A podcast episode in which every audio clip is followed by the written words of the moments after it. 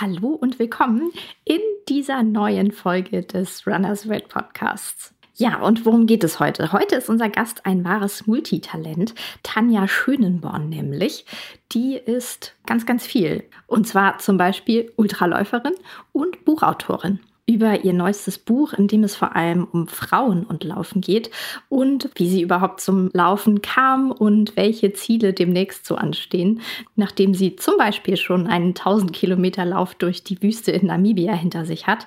Darüber sprechen wir jetzt in dieser Folge mit ihr. Ich bin Ela Wildner und wünsche euch jetzt im Namen der ganzen Redaktion viel Spaß mit dem Gespräch.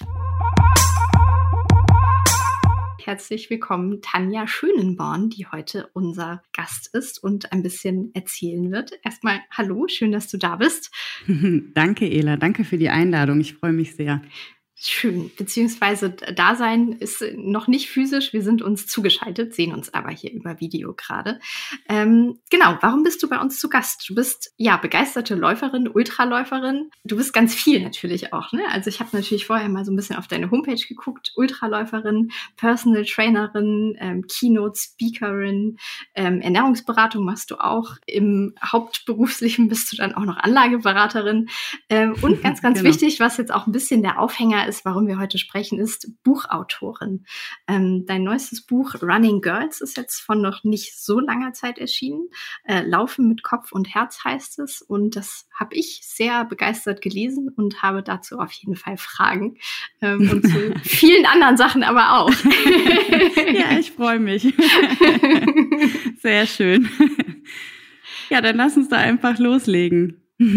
Auf jeden Fall sehr gern. Ähm, fangen wir vielleicht mal bei dem Buch an. Wie, wie kam es denn jetzt zu der neuesten Erscheinung Running Girls? Ja, das ist echt so mein absolutes Herzensprojekt, was sich über Jahre eigentlich entwickelt hat. Und ähm, naja, ich muss ganz kurz ausholen. Als ich damals mit dem Laufen angefangen habe, war ich oft unsicher, mache ich das richtig mit dem Training? Laufe ich zu viel, laufe ich zu wenig?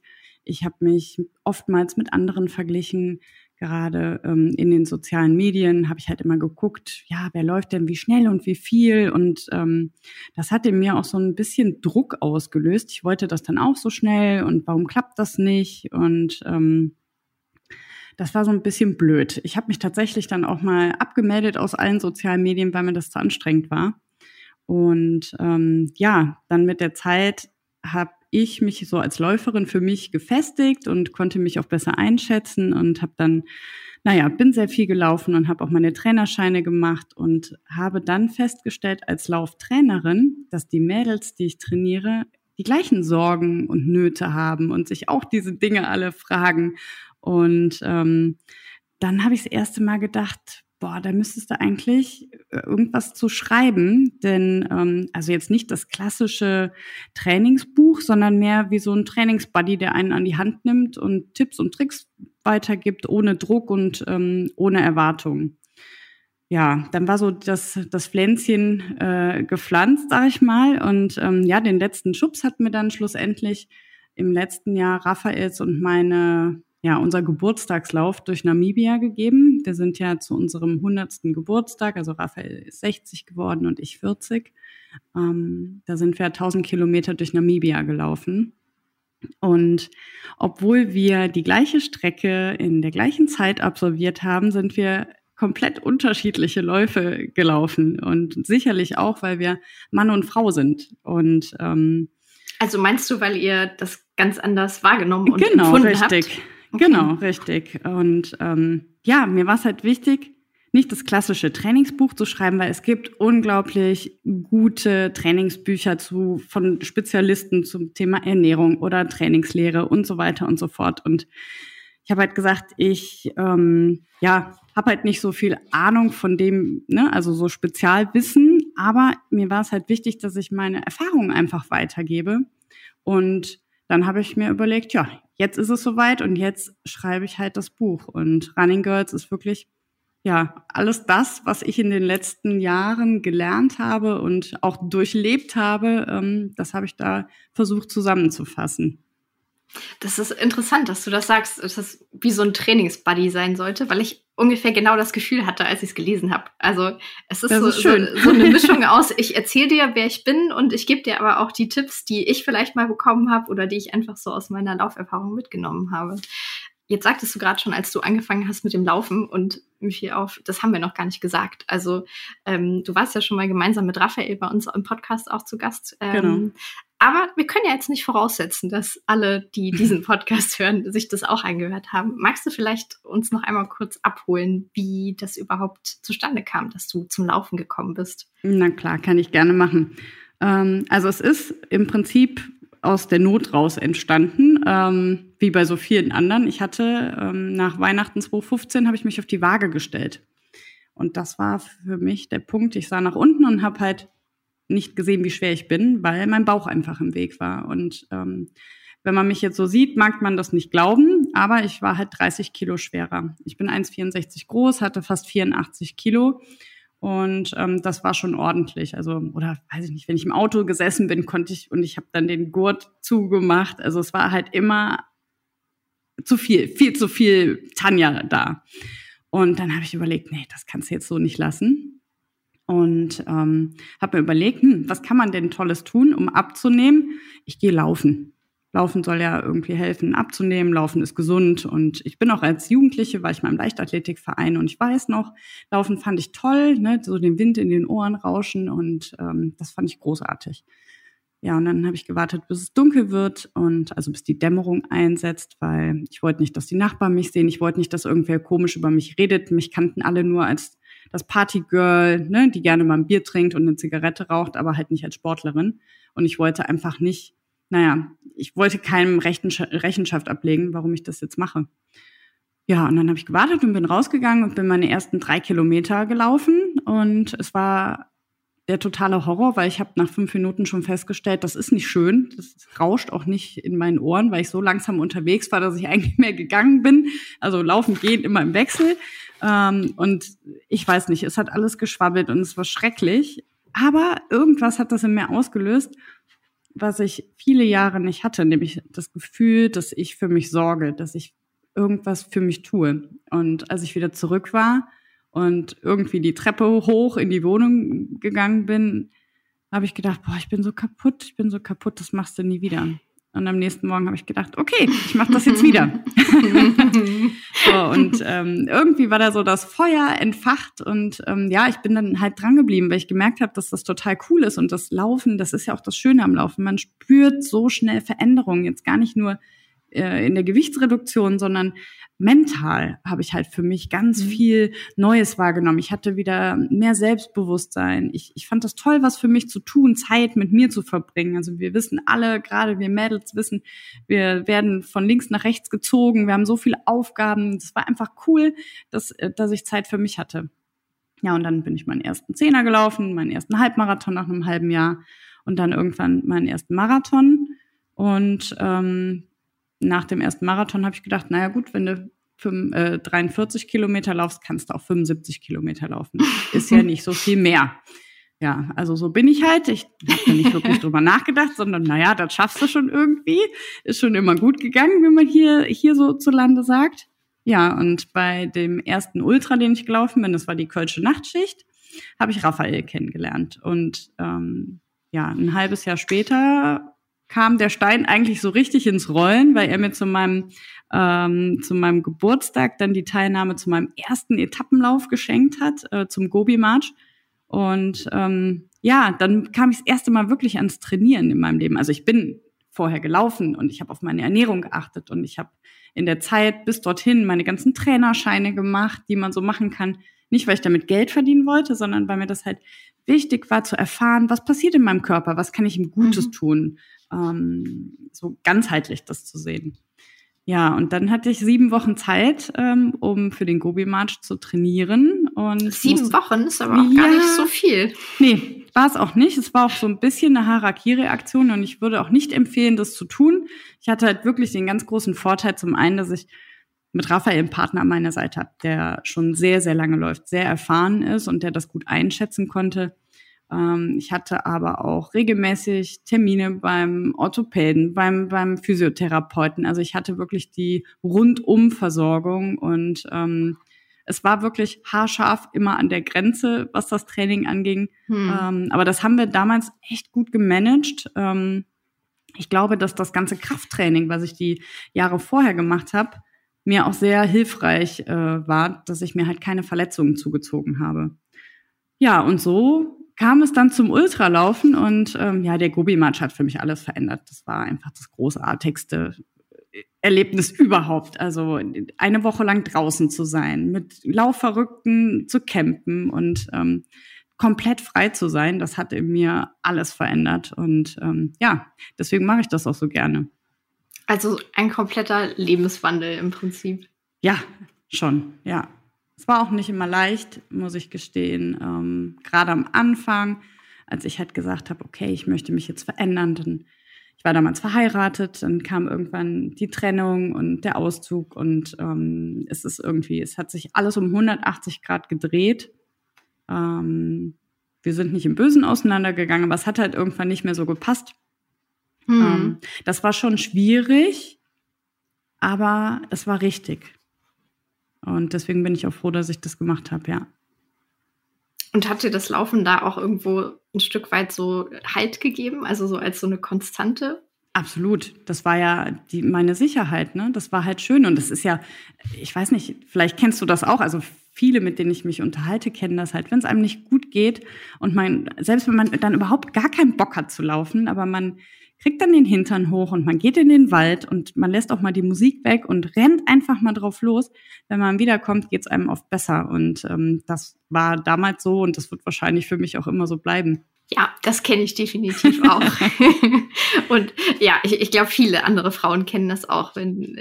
Ja, wie, wie du eben schon sagtest, so alle zerren an einem von, von allen Seiten und ähm, These, als Frau neigt man dann vielleicht auch so ein bisschen eher dazu, dem allen gerecht werden zu wollen. Ja, ähm, ja, vielleicht steigen wir da mal ein. Also, was unterscheidet denn uns Frauen von Männern im, im Laufen speziell? Also, wir wollen jetzt keine fiesen Klischeekisten aufmachen. So, nee, das, darum geht's auch gar nicht. Ähm Ich weiß aber genau, worauf du hinaus willst, weil ich möchte das auch nicht. Ich möchte auch nicht sagen, hier alle Frauen sind gleich und Frauen sind so und Männer sind so. Das ist Quatsch. Äh, wir sind alle Individuen und das ist auch gut so. Ähm, und sicherlich gibt es auch immer die Ausnahmen. Aber es gibt schon so ein paar Gemeinsamkeiten, die wir Mädels haben, die die Männer halt nicht haben. Ähm, zum Beispiel das Thema Selbstbewusstsein im Sport. Das finde ich halt mhm. total krass und da sind wir wirklich absolut unterschiedlich unterwegs. Ähm, wir müssen es auch gar nicht auf den Sport beziehen, sondern allgemein das Thema Selbstbewusstsein, weil schau, ähm, es gibt zum Beispiel eine Stellenausschreibung, das kennt ja jeder, in einer in einer Firma und es bewerben sich Mann und Frau darauf. Ähm, der Mann hat eine, sagen wir mal, siebzigprozentige äh, ja oder könnte zu siebzig Prozent diesen Job übernehmen und die Frau zu fünfundneunzig Prozent. Der Mann mhm. sagt, ey Leute, nehmt mich, ich erfülle hier zu siebzig Prozent die Anforderungen, guckt mal, wie geil ich bin. Und die Frau sagt mit ihren fünfundneunzig Prozent, naja, es fehlen eigentlich noch fünf Prozent, das muss ich erstmal aufarbeiten und dann bin ich die Richtige für euch. Und ähm, mhm. das ist halt, das ist halt beim, beim Sport mir auch ganz oft aufgefallen, dass wir Mädels uns sehr viel vergleichen, wir uns nicht so gut finden, ähm, nicht so wertschätzend mit uns auch umgehen wie, wie Männer. Ich glaube, Männer mhm. sind da einfach wesentlich selbstbewusster unterwegs. Ähm, was wir Frauen aber sehr gut können, im Gegensatz zu den Männern, so ist es nämlich auch, ähm, wir sind halt wesentlich achtsamer mit uns und mit unserem Körper. Ähm, was das Thema Verletzung anbetrifft oder das Thema ähm, ganzheitliches Training. Da sind wir Frauen schon sehr viel ja, sorgsamer mit uns unterwegs. Das ist mir jetzt wirklich ähm, die ganzen Jahre schon aufgefallen. Also Frauen achten auf ihren Trainingsplan, die achten auf Alternativtraining. Ähm, da sind sie den Männern schon so ein bisschen ein Stück voraus, würde ich sagen. Ähm, und es ist tatsächlich auch so, dass, ähm, Raphael hat mir das mal erzählt, der war schon auf Rennen, wo tatsächlich mal jemand gestorben ist. Oder gestorben. schwerst, ja, wirklich gestorben ist, äh, vor Überanstrengung. Also diese Etappenrennen, die wir machen, die sind die sind natürlich insofern safe, dass du Ärzte vor Ort hast, ne? Dass du, ähm, du bist schon safe eigentlich. Aber da war wohl jemand, der hatte nicht aufgepasst, der hat einfach überpaced und hat dann in der Nacht Schlaftabletten genommen, um ein bisschen runterzukommen. Und der gute Mann, der ist dann leider gar nicht mehr wach geworden. Und ähm, das ist so eine Horrorstory, die mir so im, im, im Gedächtnis geblieben ist, was das Thema Achtsamkeit mit sich selber anbetrifft. Ähm, mhm. Für mich so das Allerschlimmste. Aber es gibt es natürlich auch im Kleinen. Ne? Ähm, irgendwie, weiß ich nicht, das kennen wir ja alle bei, bei einem Lauf, bei einem Marathon, wenn du einen Marathon in der Stadt läufst. Ähm, die Männer sind schon sehr... sehr viel oder wirken oftmals sehr viel verbissener. Wie gesagt, ich möchte jetzt nicht alle über einen Kamm scheren, ne? Ähm, aber ich glaube, wir Frauen sind da ein bisschen sanfter mit uns selber. Was dann ja vielleicht auch nicht schlecht ist. So. Das ist gut. Also ich finde es großartig. Äh, ich, ich, finde das, ich finde das auf jeden Fall super. Ähm, Weil wir haben, wir haben halt nur, wir leben, gehen wir mal davon aus, wir leben nur einmal und wir haben mhm. einen Körper und ähm, es ist halt wichtig, dass man sowohl mit dem Körper als auch mit der Seele sorgsam umgeht. Klar können wir Mädels da ein bisschen lernen, weil auch wenn wir oft mit unserem Körper gut umgehen, hadern wir halt oft mit unserem, mit uns selber, ne, und und haben blöde Gedanken. Ähm, aber da kann man ja mit einem, ja, da kann man ja dran arbeiten, ne? Ja, ja, es ist nur wie bei so vielem, ne? Also mir geht's immer so, dass ich denke, es, es gibt halt jetzt das Spannungsfeld zwischen auf sich achten und auch mal eine Pause machen und sich aber irgendwie auch unterfordern und sich doch zu wenig zutrauen, was man eigentlich schaffen ja. könnte. Ja, das ist wirklich, genau, das ist echt nicht so einfach, ähm, für sich da so die richtige... Ja, so, so die, die Waage, dass sich das die Waage hält. Da gebe ich dir vollkommen recht. Also was mir halt immer sehr geholfen hat, ist, ich habe ähm, mir ganz viel immer aufgeschrieben zu meinem Training. Wirklich, ich habe mir ganz viel notiert. Jetzt nicht nur den stoischen Trainingsplan, wenn ich auf irgendwas hintrainiert habe, sondern ich habe mir nach Läufen auch aufgeschrieben, nicht nur die Fakten, sondern auch... Ähm, wie habe ich mich gefühlt? War das gut? War das nicht gut? Ähm, weil nur alleine die Fakten, die auf der Uhr stehen, sagen nicht unbedingt das aus, wie der Lauf war. Ähm, das ist auch so was, was ich mit den Jahren erst gelernt habe. Mein Gott, was habe ich meine Uhr damals verflucht, ja? Es kann doch nicht wahr sein. Ich habe mich so gut gefühlt und warum sagt die Uhr jetzt halt was ganz anderes? Ähm, ich glaube, das kennt auch jeder. Ähm, sowas passiert halt. Ähm, Ja, das ist das ist schon ein schmaler Grat und mir hat's echt geholfen, mir Dinge aufzuschreiben und wirklich mal zwischendurch auch stehen zu bleiben, zurückzugucken, was habe ich mhm. denn jetzt gemacht und auch einfach mal stolz auf das zu sein, ähm, was ich bis dahin schon geschafft habe. Und das ist auch sowas, ähm, das kann ich jeder Frau hier, die es hört, nur ans Herz legen. Bleib einfach mal stehen. Du hast so viel zu managen in deinem Leben. Der Job, die Kinder. Ne? Man hat, in der Regel sind es die Frauen, die die Freundschaften pflegen und zusammenhalten. Man organisiert hier, da. Man kümmert sich um die Eltern. Ähm, ne? Man geht ja auch noch arbeiten. Und man mhm. möchte noch eine gute sportliche Leistung bringen. Und das ist manchmal echt viel. Also das kennen wir ja alle. Und das ist auch, das ist auch manchmal echt blöd. Und das kenne ich auch. Und ich habe auch schon, manchmal sitze ich auch zu Hause und sage, nee, ich habe keine Lust mehr. Und mhm. ähm, dann muss man aber, finde ich, innehalten und mal durchatmen und wirklich so Wusa-mäßig mal zurückblicken und schauen, was man geschafft hat. Und dann sieht die Welt schon wieder ganz anders aus. Und dann könnte man ja auch noch gegensteuern und merken beim Zurückgucken, oh, da habe ich mir jetzt aber ein bisschen zu wenig Zeit für das genommen, was ich genau. eigentlich so. Hm. Genau. Also richtig. Das auf jeden Fall ein Motivationstipp, glaube ich. Ähm, Wenn du sagst, du sitzt auch mal zu Hause und denkst, jetzt habe ich keine Lust mehr, womit motivierst du dich denn dann für solche Etappenläufe, ähm, tausend Kilometer durch die Wüste zu laufen oder jetzt hast du auch schon wieder was Neues äh, direkt vor der Nase? Sprechen wir auch noch drüber. Ja, ähm, also das, wenn ich Ziele habe, dann habe ich das glücklicherweise nicht, dass ich denke, äh, laufen. Ähm, okay. Ich weiß nicht, was es ist. Raphael sagt immer, ich habe das preußische Pflichterfüllungsgen, aber ähm, Wenn ich weiß, ich habe ein Rennen, dann ähm, möchte ich halt für mich, nicht weil ich irgendwem was beweisen will oder muss, sondern ich möchte dann einfach aus mir das Beste rausholen. Dann mhm. ähm, st- habe ich überhaupt kein Problem damit, ich morgens um fünf aufzustehen, meine erste Runde zu laufen und wenn ich von der Arbeit komme, meine zweite Runde zu laufen. Das ist easy für mich, das funktioniert. Schwieriger ist es in so Phasen, wo ich dann, naja, halt gar nichts vor der Brust habe und ähm, mhm. wieder so in den Tritt zu kommen. Das fällt mir dann schon manches Mal schwer. Ähm, Das heißt jetzt nicht, dass ich jeden Morgen um fünf freudestrahlend aus dem Bett hüpfe, ne? Ähm, ich mach's einfach. nee, nicht. ähm, nee, manches Mal fällt's mir auch schwer. Aber es, aber es funktioniert. Es funktioniert. Und wir Menschen, wir sind ja sehr leicht mit Routinen zu überzeugen. Und ähm, ja, wenn ich das ein paar Mal gemacht habe, dann habe ich das irgendwie auch in Fleisch und Blut. Tja, wenn ich unmotiviert bin, was mache ich denn da? Also was mir total hilft, ist, wenn ich mich mit anderen treffe zum Laufen. Mhm. Dann habe ich eine Verabredung und ich bin ja dann mehr oder weniger gezwungen, dort auch hinzugehen. Und ähm, wenn ich dann da bin, ist es sowieso immer cool, weil ich liebe das, mit anderen zusammen zu laufen und äh, zu quatschen. Und ähm, selbst wenn es um hartes Training geht und es geht mal wirklich auf die Bahn und Intervalltraining, dann ist es da auch viel cooler, wenn man einen Laufpartner hat, gegen den man sich oder mit dem man sich betteln kann, als wenn man alleine läuft. Ja. Ähm, das auf jeden Fall, also dass man ja gemeinsam läuft, das finde ich schön. Aber oft ist es auch einfach so, dass so nur ein, ein kleiner Funke fehlt. Also wenn ich zum Beispiel, es regnet und es ist düster, so dann denke ich auch, oh, okay, gut, komm, ziehst du Sachen an, gehst du zehn Minuten laufen, wenn es nicht geht, gehst du halt wieder nach Hause. Mhm. So.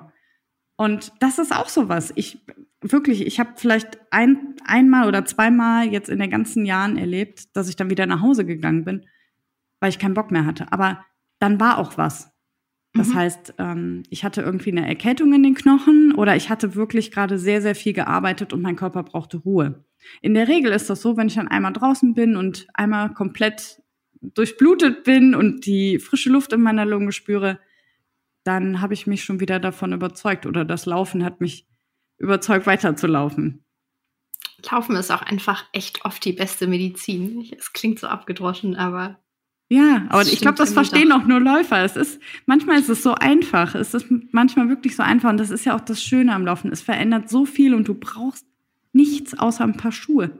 Ne? Das ist halt das Großartige. Du kannst es überall auf der Welt machen, ähm, ja, und du brauchst nicht wirklich was dabei. Deswegen finde ich das auch so, mh, gerade für, für Mädels oder auch für, für Männer, die stark beruflich eingebunden sind oder sowas, ist das halt für mich der perfekte Ausgleichssport, weil du kannst es überall machen. Du kannst mal eben sagen, okay, ich habe jetzt hier zwei Stunden Zeit, ähm, ja. ich gehe jetzt mal ein Stündchen laufen, duschen und danach bin ich happy. Ne? Du musst nicht irgendwo hinfahren oder mhm. brauchst kein großartiges Equipment. Wobei das natürlich auch manchmal toll ist, ne, so neues Equipment auszuprobieren. Das hilft dann auch manchmal der Motivation. Ne? Da liegt es nicht. Neue Schuhe, äh, neues Oberteil oder eine neue Uhr, die getestet werden will. Ähm, das ist natürlich auch für die Motivation sehr hilfreich. Da kann ich auf jeden Fall zustimmen. Das hast du gerade schon auch so schön gesagt, man kann es überall auf der Welt machen. Und ähm, jetzt machen ja Raphael, dein Partner und du, jetzt macht ihr und du, glaube ich, auch inzwischen allein, ähm, Ultraläufe wirklich auf der ganzen Welt mit. Schon yes. gesagt, Gobi March durch die Namib-Wüste in Namibia. Ich frage mich, ist es denn jetzt eigentlich langweilig, in Deutschland zu laufen? Nee, gar nicht. Nee, überhaupt nicht. Nee, das geht, nee, überhaupt nicht. Ähm, Es ist überhaupt nicht langweilig zu laufen. Ich liebe das. Hier zu Hause, wir wohnen in Hennef, wir wohnen hier auf einem Berg. Hier sind nur, ich weiß gar nicht, wie viele Häuser hier sind, dreißig oder sowas. Ähm, hinter uns ist ein riesengroßes Waldgebiet und ich kenne, glaube ich, echt jedes, jeden Trail ähm, hier in- und auswendig. Und das ist immer noch meine Hut. Also ich laufe hier immer noch am liebsten. Ähm, ich, das okay, ist einfach witzig. Schön, das ist mein Zuhause. Da bin ich komplett... frei, ne? Da kann ich hier durch den Wald rennen und ähm, ja, das ist wie als kleines Kind irgendwie draußen spielen. So ist das hier zu Hause. Mhm. Ähm, aber natürlich ist es auch äh, ganz wundervoll, durch die Welt zu reisen, weil es ist natürlich nicht nur das Laufen, sondern auch die anderen Kulturen, die Menschen, die man kennenlernt, weil diese Ultraläufer, die bei diesen Rennen mitmachen, die sind ja alle gleich verrückt. Ne? Das ist ja das Schöne. Ähm, die kommen aus der ganzen Welt. Also ähm, beispielsweise jetzt, ich gehe jetzt bald nach Lappland. In ja, da müssen wir auch noch unbedingt drüber genau. sprechen. Uh, in ein paar Tagen sitze ich im Flieger und werde mein erstes Rennen diesmal ganz alleine, also Raphael kommt noch nicht mal mit, ähm, machen. Und ähm, da ist es so, da kommen Menschen aus fünfundvierzig Nationen der ganzen Welt. Wahnsinn. Und was ich total geil finde, dieses Jahr sind zweiundvierzig Prozent der Teilnehmer Frauen. Cool. Und das finde ich richtig geil. Da freue ich mich total drüber. Das ist so richtig, richtig cool. Da geht mein Herz auf und ähm, ja, ich bin sehr gespannt, wie es werden wird. Okay, Lappland hast du schon gesagt. Wie viele Kilometer sind es? Ähm, das sind zweihundertfünfzig Kilometer. Ähm, ich laufe, oder die meisten Läufe, die ich bis jetzt gemacht habe, die sind von einem Veranstalter aus äh, Amerika, nennt sich Racing the Planet. Ähm, die machen Etappenläufe über zweihundertfünfzig Kilometer in sechs Etappen. Und mhm. ähm, genau, da war ich beim Gobi March, dann bei dem Atacama Crossing durch die Wüste in Chile, was auch total geil war. Ja, und jetzt halt in Lappland. Ja. Und hast du dir irgendwas vorgenommen, wie du da zeitlich durchkommen willst? Oder steht da das Erlebnis und der Spaß im Vordergrund? Also ich will schon mein Bestes geben. Ich kann dir jetzt nicht sagen, ähm, so, ich will jetzt auf Platz so und so laufen, mhm. sondern ich möchte für mich das beste Ergebnis einfach rausholen, was geht, ohne dass, ja, ohne dass es mir schlecht geht, weißt du, sondern ich möchte mhm. das genießen, ich möchte eine geile Zeit haben, ich äh, möchte verletzungsfrei sein und ähm, möchte einfach die Landschaft genießen, weil das jetzt wieder was ganz, ganz anderes ist, wie die Läufe, wo, wo wir vorher waren. Also in der Mongolei, das war eine Steppenlandschaft. Ähm, dann waren wir beim Atacama Crossing. Das war wirklich, es sah aus wie bei Star Wars. Ich habe gedacht, jeden Moment landet hier ein Raumschiff. Ähm, also so, so Marslandschaften? Ja, oder? Also das ah, war okay. das Abgefahrenste wirklich, was ich je gesehen habe. Unfassbar schön. Ähm, Ja, und dann Namibia hat eine unglaubliche Weite und ähm, ja, Lappland. Ach ja, und dann waren wir noch auf der Insel Sao Tomé Anfang diesen Jahres. Das war auch super beeindruckend, weil das es war alles grün und es war mhm. überhaupt nicht weit. Es war alles ganz eng. Wir sind durch Bananenplantagen gelaufen, durch den Dschungel gelaufen, gegangen oh, wow. teilweise, weil es so eng bewachsen war. Und wir hatten da achtunddreißig Grad und fünfundachtzig Prozent Luftfeuchtigkeit. Also wer, das, äh, ja. ja, wer schon mal im Tropenhaus war, äh, ja, so fühlt sich das da ungefähr an. Ja, und in Sao Tomé war das so, da bin ich quasi das erste Rennen, also Raphael war dabei, aber ich bin das erste Rennen für mich alleine in meinem Tempo gelaufen. Er, mhm. ähm, da ging es halt sehr viel hoch und runter. Wir hatten sechstausend Höhenmeter auf zweitausend Kilometer und Raphael hatte oder hat Probleme mit den Knien und kann halt nicht so gut die Berge hoch und runter. Ist ja auch okay. Dann, ich liebe das aber. Ich liebe es. Ich liebe es. Vor allen Dingen den Downhill. Ähm, ich finde das großartig und glücklicherweise denke ich da noch gar nicht drüber nach, was da alles passieren kann, sondern renne einfach, wie wie es mir Spaß macht. Und das ist, ähm, ja, das war einfach für mich mein bestes Rennen, sag ich mal. Ähm, nicht von der Platzierung, also von, mit der Platzierung bin ich mehr als zufrieden. Also ich bin zweite Frau geworden, um Gottes Willen. Ähm, da bin ich wirklich m- mehr als zufrieden, habe ich gar nicht mit gerechnet. Aber was für mich viel cooler war und auch ist, ich war mit mir so fein.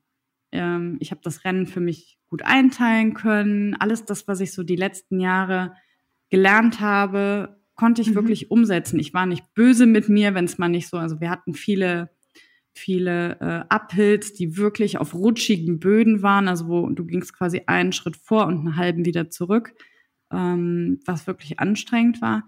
Und früher war ich dann halt echt böse mit mir und habe dann so vor mich hingemotzt beim Laufen und äh, ist das alles scheiße, hoffentlich ist das bald vorbei. Und das hatte ich halt diesmal überhaupt nicht, sondern äh, klar war es anstrengend, aber irgendwie war es auch cool. Und ich weiß nicht, das war für mich halt so das, der Highlight oder bis jetzt der schönste Lauf. Und ich hoffe einfach, ja, dass jetzt Lappland, dass ich das ähnlich wieder für mich umsetzen kann. Und ist das jetzt so für dich persönlich der, der nächste Schritt, das auch mal ganz alleine zu machen? Ja, auf jeden Fall. Also ich muss, ich muss gestehen, ich bin noch ein bisschen nervös. Also ich bin mhm. nicht auf den Mund gefallen, ich bin noch kein ängstlicher Mensch. Aber klar, es ist halt schon was anderes, wenn du weißt, du machst es ganz alleine, als wenn du deinen Partner dabei hast, an den du dich jeden Abend im Zelt kuscheln kannst. Ne? Oder ich konnte Raphael natürlich auch immer fragen. Also ich kann Raphael immer noch fragen, ich könnte ihn anrufen. Aber es ist natürlich was ganz anderes, wenn man das zu zweit mhm. erlebt, als wenn man das alleine macht. Aber ich glaube, mit Sao Tomé ähm, habe ich da für mich so den ersten Schritt gemacht. Und ich freue mich auch drauf, weil, mein Gott, hätte man mir vor ein paar Jahren gesagt, hey, du stehst mal auf einer Bühne und erzählst vom Laufen oder du schreibst mal ein eigenes Buch, hätte ich auch gesagt, ja, du hast ja wohl einen Knall. Ne? Aber man entwickelt sich halt und das ist jetzt wieder so der nächste Schritt und ich, ich freue mich drauf und ähm, ja, mal schauen, wie es wird. Wir sind sehr gespannt. Du schreibst auch einen Artikel für uns, soweit ich das genau, weiß. Genau, genau, richtig, richtig. Okay. Ja, freue ich mich auch sehr, sehr drauf. Und ähm, genau, wir bekommen auch coole Fotos vom Veranstalter. Ähm, die haben immer Spitzenfotografen. Von daher können wir hier alle schön mitnehmen. Und ähm, ja, das wird großartig. Da sind auf jeden Fall alle Daumen gedrückt. Dass Dankeschön. Es nicht minder als großartig wird. Danke. Da, da bin ich sehr zuversichtlich. Ja, ähm, auf der Bühne stehen.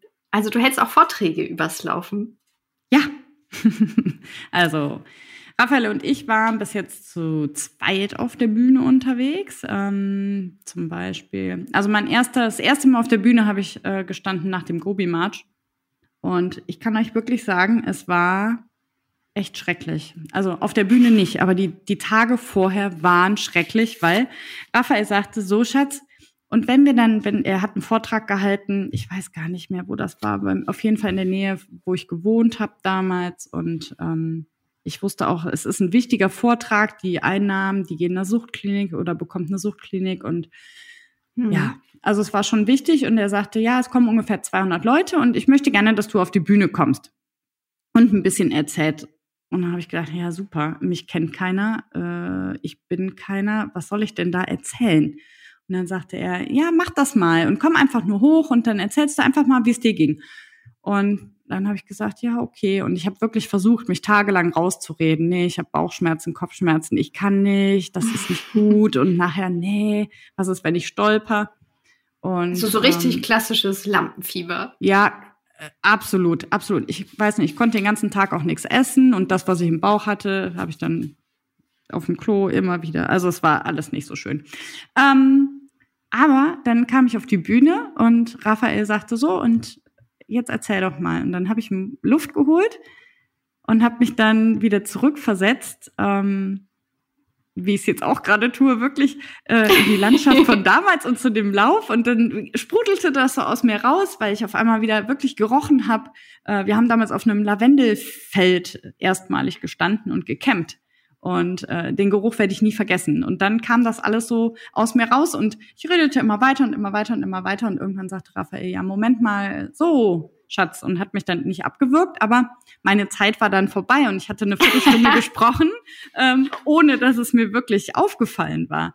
Und das war halt wirklich ganz, ganz toll und das hat Freude gemacht. Und ähm, wir wurden dann auch gebucht gemeinsam für... Ähm, In Hamburg waren wir zusammen auf der Bühne. Das war auch ein großer Vortrag ähm, auf der Hamburger Logistikmesse. Da waren nur Männer, ausschließlich Männer in Anzügen, die mich sehr ernst ansahen.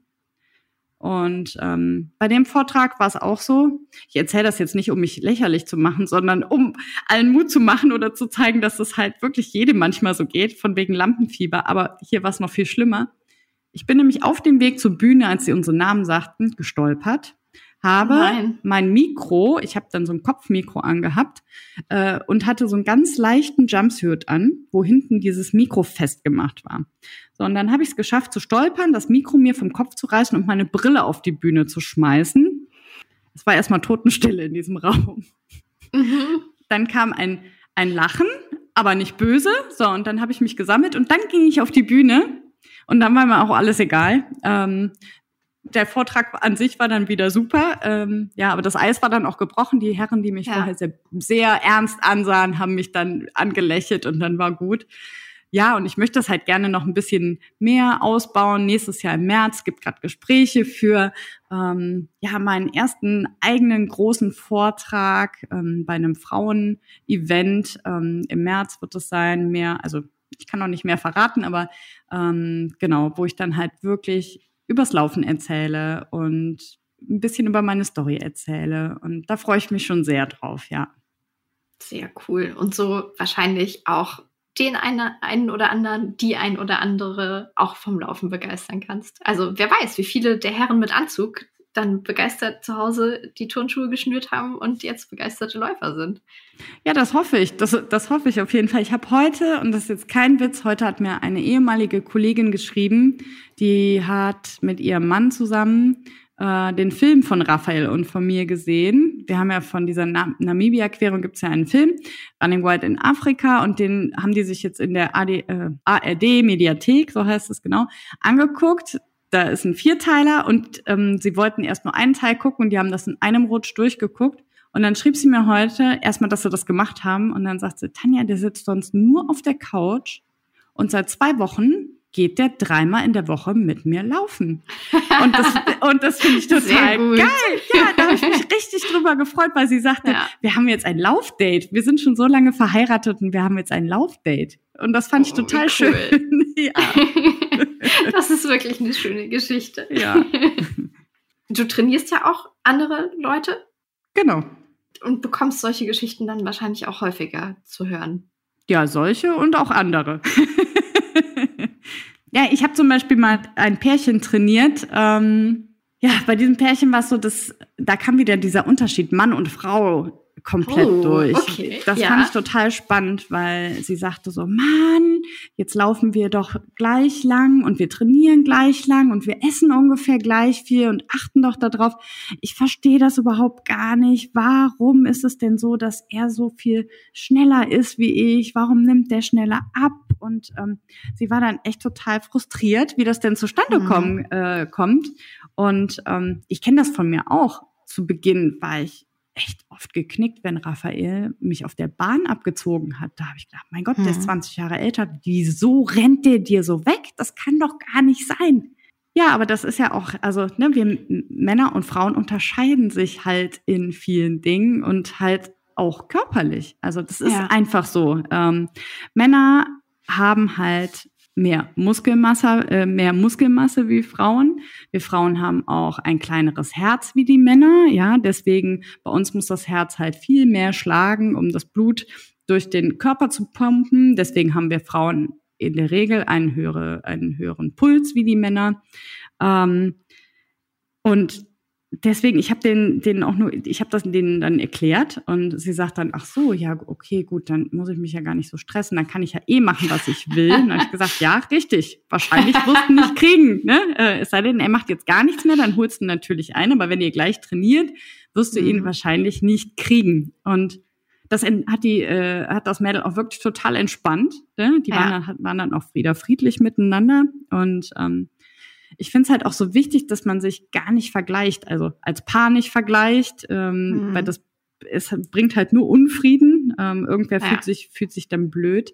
Ähm, aber man sollte sich grundsätzlich auch nicht mit anderen vergleichen, weil jeder Körper ist anders und je, ne, wir sind alle Individuen, wie ich schon gesagt habe, und von daher jeder kann halt das machen, was er macht und holt auch das Beste aus sich raus, aber nur weil man langsamer ist, heißt das ja noch lange nicht, dass man schlechter ist, ja, oder dass mhm. man weniger wert ist. Mhm. Ähm, es ist halt so. Ich kann so gut trainieren, wie ich will, auch jetzt für Lappland. Ich habe wirklich gut trainiert. Aber wenn jemand schneller ist, hey, dann ist die schneller. Und dann muss ich das einfach anerkennen, weil das hat nichts mit mir zu tun, das hat was damit ja. zu tun, dass sie einfach schneller ist. Ja, und dann hat sie es auch verdient, dann zu gewinnen, zum Beispiel. Ja, ja, ja. ja. Gute, gesunde Einstellung, glaube ich. Ähm, du sagst, du hast gut trainiert ähm, und mit dieser Vergleichbarkeit und wir sind alle individuell, ähm, sagst du ja auch, man muss auch gucken, ob so ein strikter Trainingsplan überhaupt was für einen selbst ist und sagst so, du hast da auch so, so eine zwiegespaltene Meinung. Also das heißt, du machst es dann schon mal nach Plan trainieren und hast es jetzt auch gemacht für den Wettkampf, aber sagst, wenn es für einen besser funktioniert, dann geht es auch ohne. Genau. Also ähm, dadurch, dass wir so unterschiedlich sind. Es gibt halt die Menschen, die komplett strukturiert sind, ne? Die wissen immer, wo alles ist. Die haben die Ordnung zu Hause, die haben einen Terminplaner, die haben einen Kalender, die brauchen, müssen alles im Vorfeld planen und ähm, fühlen sich damit einfach wohl. Und dann gibt es halt die Menschen, die halt anders ticken. Die brauchen diese Ordnung nicht zu Hause, die ähm, leben einfach so ein bisschen entspannter für sich selber, ja, und schauen einfach, naja, okay, ich habe halt heute hier und da drauf Lust und dann mache ich das. Und ähm, da muss man halt schauen, welcher Typ ist man, ja, mhm. und ähm, man kann halt aus dem totalen Strucki jetzt nicht jemanden machen, der keinen Plan hat, und andersrum wird das auch nicht funktionieren. Mhm. Ich glaube, dass es einfach wichtig ist, dass ähm, man sollte schon, wenn man jetzt ein Ziel hat, ähm, erstmal ist es wichtig, überhaupt ein Ziel zu haben. Das ist nicht verkehrt beim Training. Ähm, mhm. Das ist schon mal das Erste, weil sonst tritt man halt auf der Stelle, also man sollte sich jetzt schon in ein Ziel setzen, was auch möglich und machbar ist natürlich. Ähm, so, und dann finde ich es schon gut, wenn man einen, irgendwie einen Fahrplan hat und wenn man den Trainingsplan als Fahrplan nutzen kann. Ähm, so. Früher war es so, ich habe mir in meinen Kalender genau eingetragen, ähm, an welchem Tag ich wie viel laufe. So. Und Leute, es kommt aber immer irgendwas dazwischen. Irgendwas ist halt immer. Und ich habe so oft in meinem Kalender rumgekrakelt und war dann so genervt, dass ich irgendwann angefangen habe, das mit Bleistift da reinzuschreiben.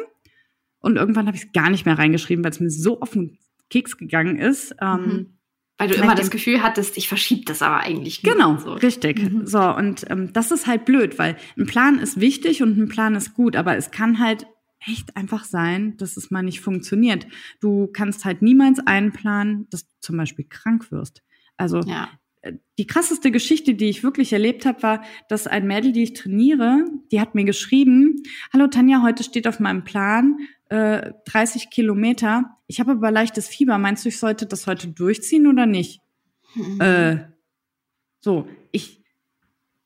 Das, ne, wenn wir das jetzt so hören oder wenn ich das sage, denke ich, das kann doch wohl nicht wahr sein. Aber ich konnte mich auch tatsächlich so ein bisschen in sie reinversetzen, weil mhm. ich zu meinen Anfängen auch so war. Ich habe gedacht, dieser eine Lauf ist kriegsentscheidend für mein ganzes Training. Das ist es aber nicht, weil die ganzen Kilometer, die man über die Monate, über die Jahre macht, ähm, die machen einen ja zu einem besseren Läufer oder zu einer besseren Läuferin. Die, ne, wenn man wirklich stetig weiter trainiert und ob jetzt mal ein dreißig Kilometer Lauf ausfällt oder nicht, ist totaler Quatsch. Zum Beispiel, mhm. ich habe mich ähm, Anfang, was haben wir heute? Heute, letzte Woche bin ich laufen gegangen morgens und war total happy. Ich bin wirklich, es war für mich der Lauf. fünf Uhr morgens, fünf Uhr zwei habe ich die Uhr gestartet, lief los mit meinem schweren Rucksack. Ich habe dann acht Kilo hinten drin und lief los und hatte mir vorgenommen, das ist so eine Strecke, siebzehn Kilometer mit, ich glaube, zweihundertfünfzig Höhenmetern, die wollte ich vor der Arbeit laufen. So, und dann bin ich losgelaufen und es war alles prima und ich lief durch den Wald und habe Podcast gehört, ähm, leider nicht euren, sondern irgendeinen anderen, der hat mich auch total genervt und dann war die Folge vorbei und ich wollte eine Folge weitermachen und in dem Moment stolper ich, stürze nach vorne, ich konnte mich aber noch fangen, oh, aber wo ich nicht mit gerechnet habe, ist, dass von hinten ein Rucksack kommt mit mhm. acht Kilo und mich dann nach vorne umreißt. So, dann lag ich dann da. Mein erster Gedanke war, scheiße. Ich habe beide Knie offen gehabt, die Hände offen. Ähm, oh. Ich konnte überhaupt nicht aufstehen. Dann wollte ich Raphael anrufen. Wirklich kein Witz, mein Handy kaputt. Nein. Komplett Schrott, ja. Also ich habe jetzt hier so ein uralt Handy. Es ist die totale Katastrophe gewesen. Ja, und dann hatte ich noch acht Kilometer bis nach Hause. Und früher hätte ich mich, also es war jetzt blöd und es war ärgerlich und ich konnte jetzt halt wirklich nicht trainieren. Ich musste jetzt ein paar Tage aussetzen, weil ich einfach Schmerzen hatte und gar nicht mehr gehen konnte. Ist jetzt nichts Schlimmes passiert, aber ich habe halt ein Hämatom unter der Kniescheibe und das tut halt weh. Ähm, so, und dann konnte ich halt nicht trainieren. Und früher war es so, da hätte ich mich total drüber aufgeregt. Boah, wie kannst du so doof sein? Ne? Diese Gedanken, was bist du denn so doof, zu doof zu laufen? Mein Gott. Ja, es passiert halt. Heute denke ich mir so, ja, okay, ist halt blöd, ne? Aber alle zehntausend Kilometer darf man sich auch mal auf den Bart legen und ne? es ist halt so. Es ist Gott sei Dank nicht mehr passiert. Und ähm, deswegen, gestern konnte ich wieder ein bisschen laufen, das war schön. Und das habe ich auch sehr genossen. Und von daher bin ich jetzt guter Dinge, dass bis Lappland alles wieder richtig läuft. Treppen kann ich zwar immer noch nicht gut gehen, aber ist ja auch noch ein bisschen Zeit. Ja, und Treppen gibt es ja auch bei dem Lauf nee, bestimmt eben. nicht. Nee, eben. Aber sag, wie hast du es denn geschafft, so eine extrem entspannte, achtsame, gelassene Umgangsweise mit dir und dem Laufen zu finden? Gab es da irgendwie so einen Schlüsselmoment oder ist das echt der Prozess? Tja, das Thema ähm, Geduld ist ein Thema, was mich von an Beginn meines Lebens an schon begleitet, aber auch gerade im Laufsport ähm, ja mein Thema einfach ist. Denn ich bin ein super ungeduldiger Mensch, weil ich schon immer ähm, warten ist überhaupt nicht meins, es muss alles sofort gehen. Und ähm, ja, das habe ich wirklich durchs Laufen gelernt. Und es gibt für mich, also es gab nicht den Schlüsselmoment, wo ich gesagt habe, hey, jetzt sehe ich alles total entspannt, sondern das war echt ein langer, langer, langer Prozess. Und der ist immer noch andauernd. ähm, ich bin geduldiger geworden, aber es gab halt Zeiten, zum Beispiel, als ich anfing, äh, für den Gobi March zu trainieren, musste ich halt lernen, langsam zu laufen. Jetzt denkt man so, hä? Mhm. Aber ich musste wirklich lernen, langsam zu laufen, damit mein Körper die Energie nicht nur von den Kohlenhydraten nimmt, also Glykogenspeicher, sondern sich auch an dem, also damit der Fettstoffwechsel aktiviert wird, ja, deswegen ganz langsam laufen, mhm. damit der Körper halt gleichzeitig die Energie zieht und man dadurch halt länger laufen kann. Ja, und so lief ich dann in einem achtzehner Schnitt ähm, durch den Wald, lief in Anführungsstrichen, weil ich habe zu Raphael gesagt, das kann doch nicht dein Ernst sein, da kann ich ja genauso gut gehen. Und wir haben wirklich schreiend voneinander im Wald gestanden und der eine ist dann links rum nach Hause, der andere rechts rum und unser damaliger Hund, die Olla, die wusste überhaupt nicht, was sie machen sollte, mit wem läuft sie jetzt mit. Ähm, die Arme war dann die Leidtragende. Aber das war halt für mich so ein, so ein Prozess, der echt schwierig war. Oder auch das Thema Geduld im Hinblick auf, was ist, wenn ich mal krank bin? Ich hatte, ähm, mhm. ich hatte mal Husten, der wurde immer schlimmer und ich war, ich weiß gar nicht mehr, auch in Vorbereitung auf irgendeinen Lauf. Und ich hatte aber eine Lungenentzündung.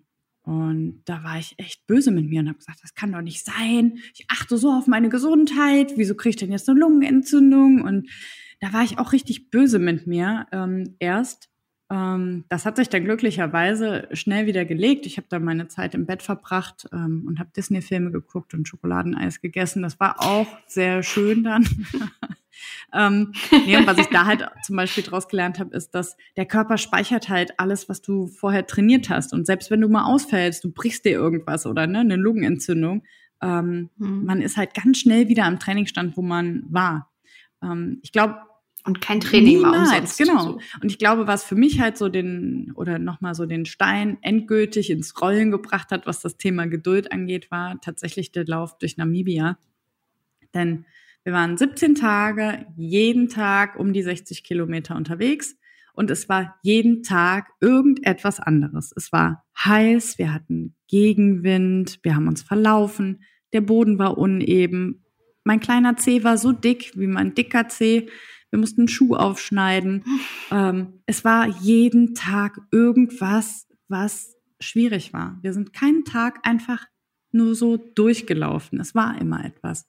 Und ähm, mhm. das war nachher auch so der Running Gag, ne? Egal was war, wir haben uns nur angeguckt, ja, ja, ist wieder irgendwas, ne? Und ähm, ich glaube einfach wirklich... Äh, Ich weiß nicht, irgendwer hat das mal gesagt, ob das von Raphael ist, weiß ich gar nicht, aber es gibt dieses Anstrengungs-Wahrnehmungs-Veränderung. Das Wort finde ich so geil, weil wenn du irgendwas immer wieder erlebst, dann entspannt man sich irgendwie. Wie, denk mal zurück, wenn du äh, das erste Mal Auto gefahren bist, Ela, wie war das? Super, ne? Du warst total entspannt. Ähm, siehst du? Nein. So, und es ist halt alles voll anstrengend, ne? Man muss schalten und gucken und ah, So, und ähm, man ist halt voll gestresst und hibbelig und heute macht man alles so laissez-faire nebenher. Man trinkt einen Kaffee und dreht noch am Radio. Und, ähm, so, und so ist das, glaube ich, auch beim Laufen. Man entspannt sich einfach viel mehr, ähm, wenn man schon viel erlebt hat. Ja, das Wort Anstrengungswahrnehmungsveränderung, das ist Das ist gut, ne? Gut. Ja, ich, ich mag das auch sehr. Es ist nicht von mir, aber ich mag es sehr.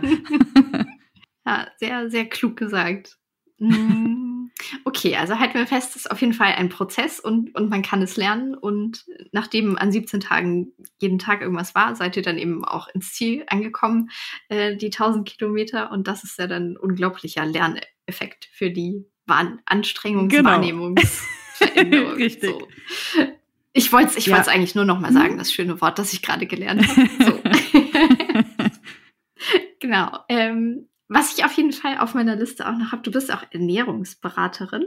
Auch aus der Geschichte heraus, dass du ja selbst eben diese Abnehmgeschichte mhm. hast. Und auch da habe ich mich so gefragt, ähm, ich glaube, es ist auch wahnsinnig schwierig, da in so eine gesunde Haltung zu kommen. Also oftmals ist es ja so, Leute nehmen ab und dann schaffen sie den mhm. Absprung vom Abnehmen aber gar nicht richtig. Und du hast da auch so eine total gesunde Einstellung und ja, so eine Mischung aus, man muss sich was gönnen und aber eben auf, auf gesunde Ernährung achten. Ist das ähnlich wie mit der gesunden Einstellung zum Sport und Laufen, dass es Erfahrungswerte sind und du dir da über die Zeit diese Gelassenheit angeeignet hast? Ja, es ist schon ein Lernprozess. Also Ich wollte, ich hatte halt damals, als ich mir vorgenommen habe, ich möchte abnehmen, hatte ich gar kein wirkliches Ziel, wo ich hin will. Ich habe auch nie gesagt, so, ich will mal Ultra laufen. Ne? Also ich wollte einfach laufen, weil mhm. mir das gut tut, und ich wollte abnehmen, weil ich halt gemerkt habe, dass auch das mir gut tut. Ähm, aber ich hatte nicht mhm. wirklich ein, ein großes Ziel, ja. Ähm, was mir halt damals geholfen hat oder was ich viel gemacht habe, ich habe mir wirklich haarklein aufgeschrieben, was ich gegessen habe. Ich habe mir aufgeschrieben, keine Ahnung, morgens Müsli mit Apfel und jetzt nicht ungefähr, nicht auch die Grammzahlen dazu, aber so im Großen und Ganzen, was ich über den Tag esse. Das habe ich jetzt nicht mhm. gemacht, um mich irgendwie zu geißeln, sondern weil ich überhaupt gar keinen Plan hatte, ehrlich gesagt, wie viel Kalorien hat denn so ein Ei, ne? Ähm, oder wie viel Kalorien mhm. hat ein Apfel, ne? Also ein Ei hat neunzig Kalorien, so wie viel Eier kann ich denn, ist denn so okay am Tag, ne? Ich habe wirklich überhaupt keine Ahnung gehabt. Ähm, oder ein Apfel, keine Ahnung, Apfel hat, glaube ich, so sechzig Kilokalorien, ne? So, ich hatte halt wirklich keine Ahnung und deswegen habe ich es aufgeschrieben. Ähm, auch Getränke, das ist ja auch super spannend, weil man meint ja immer, alles, was flüssig ist, hat keine Kalorien. Das ist ja... Aber die Limo und die Cola. Ja, oder auch Öl, bisschen, Öl, Öl, Öl. Also ich bin totaler Fett-Fan, muss ich sagen. Ne? Mhm. Ich lebe ja vegetarisch, aber ich bin totaler Fett-Fan, auch Öl. Aber es muss halt alles im Maßen sein. Ähm, mhm. Ja, irgendwann habe ich dann tatsächlich auch so einen falschen Ehrgeiz entwickelt, weil ich mir dann aufgeschrieben habe, okay, ich habe jetzt so und so viel Kalorien am Tag, das möchte ich morgen auch schaffen. Ähm, und das war dann eine Zeit lang auch echt ungesund, weil ich gar nicht drauf geachtet habe, dass ich genug Nährstoffe kriege, sondern einfach nur, dass ich die Kalorienanzahl, die ich mir da in den Kopf mhm. gesetzt hatte, halte. Ähm, also ich hatte jetzt nicht den, den Gedanken, ich esse jetzt gar nichts oder ich stecke mir den Finger in den Hals. Ähm, aber ich war schon ja sehr streng mit mir und ähm, hat mir auch oft echt schlechte Laune gemacht, muss ich sagen. ähm, weil ich mir halt wirklich nichts gegönnt habe. Äh, vielleicht zum Hintergrund, mhm. mein, ähm, also mein Papa wiegt hundertsiebzig Kilo bei einer, Quatsch, hundert, doch hundertsiebzig Kilo bei einer Größe von eins neunzig ungefähr. Also mein Papa ist stark übergewichtig und ähm, das war für mich immer schon so ein abschreckendes Beispiel. Der isst und trinkt gerne und lebt gerne und ähm, ist alt genug, um das selber zu entscheiden. Ich habe zwanzig Jahre lang versucht, ihn davon zu überzeugen, dass das so nicht gut ist, aber ja, wie gesagt, er ist äh, alt genug ähm, und muss das selber entscheiden, aber davor hatte ich halt auch immer ein bisschen Angst. Und als ich dann anfing mit dem Abnehmen, mhm. hatte ich natürlich auch immer dieses Bild vor Augen, dass ich nicht so sein will. Und da musste ich halt schon aufpassen, ähm, dass ich da nicht irgendwie in die falsche Richtung gehe, ähm, und habe mich dann wirklich damit auseinandergesetzt, was braucht mein Körper? Also ich habe damals auch viel darüber gelesen, was ist denn gut, welche Nährstoffe sind gut und so weiter und so fort. Und habe dann versucht, ähm, meinem Körper das zu geben, was ihn leistungsfähig macht, und habe nicht mehr auf die Kalorien geachtet. Und ähm, habe mir das dann auch wieder aufgeschrieben eine Zeit lang, bis ich so ein Gespür dafür hatte, okay, wenn ich jetzt das und das esse, tut mir, ne, dann ist es gut. Und dann fühle ich mich auch gut. Und das war für mich so der Moment, okay, das ist jetzt gesund und das ist klar und ich halte mein Gewicht und das schon lange. Ähm, mhm. Ja, und seitdem bin ich da echt klar mit. Und ich bin auch der Überzeugung, ich bin auch totaler Genussmensch. Also ähm, ich finde es auch schrecklich, wenn Leute überhaupt sich immer nur geißeln. Ne? Also klar, wenn man, wenn man nach Weihnachten mhm. oder so meint, man müsste mal ein bisschen fasten, ist das vollkommen okay. Aber hey, man darf sich auch mal, es sind hier gerade gefühlt fünfunddreißig Grad, äh, dann darf man auch mal ein Eis essen, ja, oder keine Ahnung, mal ein Stück Kuchen oder das ist ja alles erlaubt. Es ist wie bei allem im Leben, man darf es halt mhm. nur nicht komplett übertreiben. Verstehe. Also auch da kein Schlüsselmoment, aber ganz viel in sich hineinhören und Erfahrungswerte und ausprobieren, was für einen selbst gut genau. funktioniert. Genau. Nee, Schlüsselmoment, also mit diesen Schlüsselmomenten, ich glaube, ey, die gibt Wirst du oft nee, gefragt? Aber die, nee, eigentlich bin ich das, glaube ich, noch nie gefragt worden, ob es Schlüsselmoment, nee, bin ich noch nie gefragt worden. Ähm, nee, aber ich, ich glaube, dass das auch echt, ähm, gerade im Sport oder es sind halt wirklich Prozesse, die lange andauern, wenn man, mhm. ne, guck mal, ich habe wirklich mein Leben komplett von links auf rechts gedreht und das dauert halt seine Zeit und ja. das dauert, zum einen braucht der Körper seine Zeit, aber auch die Seele braucht eine gewisse Zeit, um das alles zu verarbeiten, ne? Und ähm, man entscheidet ja nicht von heute auf morgen so, hey, ich mache das jetzt anders. Ähm, man fällt ja auch immer mal wieder zurück. Das ist ja auch ganz normal, um mhm. dann halt wieder Anlauf zu nehmen, damit es wieder richtig läuft, ne? Ähm, und von daher mhm. gibt es, ich glaube, diesen Schlüsselmoment, ähm, den gibt es vielleicht in der Liebe, wenn man sich sieht und man, ne, ist wirklich so Liebe auf den ersten Blick. Aber im Sport habe ich ihn jetzt noch nicht erlebt. Na gut, vielleicht kommt das ja beim nächsten ja. Etappenlauf oder so. Ich bin gespannt. Ich werde euch auf dem Laufenden halten. Wir sind auch sehr gespannt. Ja, da auch vielleicht noch die Frage, genau, jetzt liegt Lappland vor der Tür. Wo siehst du dich noch? Also hast du schon so Ziele vor Augen oder sagst, ich will auf jedem Kontinent mal gelaufen sein oder dieses spezielle Rennen will ich irgendwann mal gelaufen sein? Also ich vermute eher nicht, dass du jetzt sagst, ich möchte noch mal einen Berlin-Marathon oder so laufen. Mm, eher nicht. Ich würde es jetzt nicht verneinen, den Berlin-Marathon zu laufen, aber ich bin einfach so ein Draußenkind. Ich brauche äh, dreckige mhm. Hände und Matsch an den Knien und ähm, damit, damit bin ich halt glücklich. Okay. Ähm, Ja, so richtig, so richtig einen Plan, welche Läufe ich noch machen möchte, den, den habe ich gar nicht, weil ich hatte bis jetzt das große Glück, dass irgendwie hat's, ja, doch, das waren Schlüsselmomente, weil wirklich viele Läufe, wo ich war, die habe ich gesehen, habe gedacht, boah, da will ich hin. Und dann hat das auch geklappt und das war halt total geil. Und ähm, zum Beispiel, ich weiß, fürs nächste Jahr habe ich noch gar keine Ahnung, wo ich laufe. Ähm, das wird sich irgendwie Du weißt nur, ich weiß, dass, dass ich laufen, laufen werde, genau. Und ich, ich mag halt diese Etappenrennen und ich mag mich so messen bei diesen Etappenrennen, weil ich will mich nicht selber loben, aber ich glaube, dass ich das auch ganz gut kann. Und irgendwann möchte ich so ein Ding auch mal gewinnen, da bin ich auch ganz ehrlich. Ähm, ah, okay. Das ist schon mein Ziel, ähm, dass irgendwann, ja, dass ich das irgendwann mal schaffe. Keine Ahnung wann, das wird sich zeigen. Ähm, wenn ich soweit bin, wird so sein.